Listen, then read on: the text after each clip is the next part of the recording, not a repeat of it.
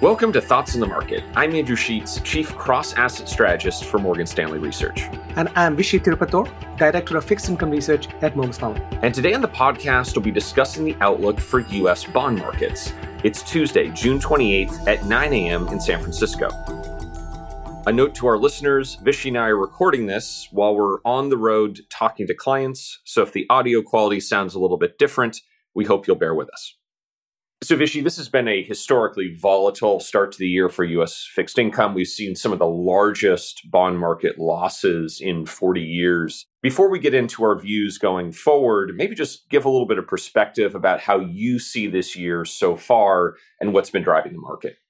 Andrew, what's been driving the market is the significant and substantial change in the monetary policy expectations, not only in the US, but also across most developed market economies. That means we started the year with the target Fed funds rate around close to 0%, and we have now ratcheted up quite significantly, and markets are already pricing in a further substantial increase in the Fed funds rate going forward. All this has meant that the duration sensitive parts of the bond market have taken it on the chin. So, Vishy, that's interesting because we might be seeing kind of a transition of the market narrative as we head into the second half. What do you think the bond market, especially the treasury market, is currently pricing in terms of Fed expectations? And do you think the bond market is priced for a recession? I think bond market is sending some signals here. So the bond market is pricing that the Fed will continue to combat high inflation by being aggressively front loaded interest rate hikes. So, this front loading of the interest rate hikes means the front end of the treasury curve perhaps has some more to go. And we expect that the end of the year, the two year treasury will be at 4%. But on the other hand, the 10 year treasury, we expect the year at 350. That means the market is already beginning to become concerned about how growth and growth prospects for the US economy will work out in the next six to 12 months. So, by all measures we can look at, the probability of a recession has significantly increased. That is what is being priced in the market at this point. You know, I think it's safe to say that the dominant story, right, to start the year has been these upside surprises to inflation and then central banks, including the Fed, racing to catch up to those upside inflation surprises. And yet, it's really interesting the way that Chair Powell and the Fed are now describing the way they're going to react to inflation is to say that we will effectively keep tightening policy as long as inflation surprises to the upside. But isn't the Fed using a tool that works with a lag? That is absolutely correct, Andrew. What the withdrawal of policy accommodation that the Fed is accomplishing through these front loaded hikes is tightening of financial conditions. We have begun to see some effect of this tightening of financial conditions on economic growth already, but reality, the long experience suggests that these effects will be lagged anyway between 6 to 18 months. So this is what our economists are thinking. Given this front-loaded hiking path, we think the Fed will stop hiking towards the end of this year in December and will watch for how these tighter financial conditions will restrain aggregate demand and slow the US economy over the course of next 6, 12, 18 months. So, Vishy, I'd like to move next into what all this means for our fixed income recommendations and to run through the major sectors of that market. So, let's start with treasuries. What do you see as our key views in the treasury market, and where do you think we might differ the most from what's currently in market pricing? I think we are still neutral in taking duration risk at this point. I expect that in the not so distant future, we would become constructive on taking interest rate risk through the treasury market. So our expectation is that a year from now, so second quarter of next year, 10-year treasury will be at 305. And Vishy, you know, we're in this environment where inflation is high, and usually high inflation is bad for bonds, but growth is slowing, which is good for bonds. So, you know, given that push and pull, how do we think treasuries come out of that? I think treasuries will come out pretty well out of this. Why I say that is that the bulk of the pain from aggressive monetary policy has already been felt and taken in the market.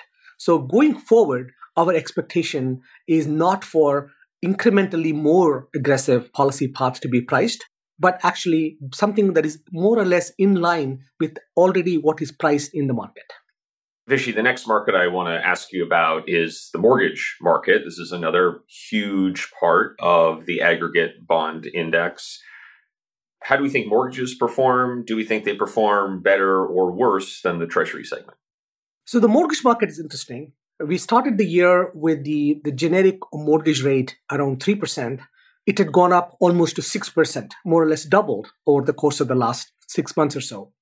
So embedded in the mortgage market is a mortgage spread that around 130 basis points of nominal mortgage spread is nearly at an all-time high. And we think that that means a lot of this expectation coming out of higher rates, slowing of the housing market is already well priced into the mortgage market.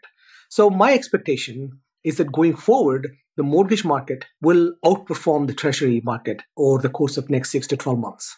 And Vishy, you know, we talked about treasuries and we talked about mortgages, and I, I, probably, you know, can't ask you about those markets without also asking about quantitative tightening. The fact that the Fed has been big buyers, uh, both treasuries and mortgage bonds, and the Fed is going to stop doing that and is going to let its holdings of those securities roll off. So, how important is that to the outlook for these markets, and is that quantitative tightening already in the price? So, two things on this. There is something called a stock effect and a flow effect. We think the stock effect component of the quantitative tightening, both in the context of treasuries and in the context of MBS, is mostly priced in. The flow effect will begin to manifest itself as the quantitative tightening actually begins to happen. And we see this portfolio rebalancing channel to actually materialize.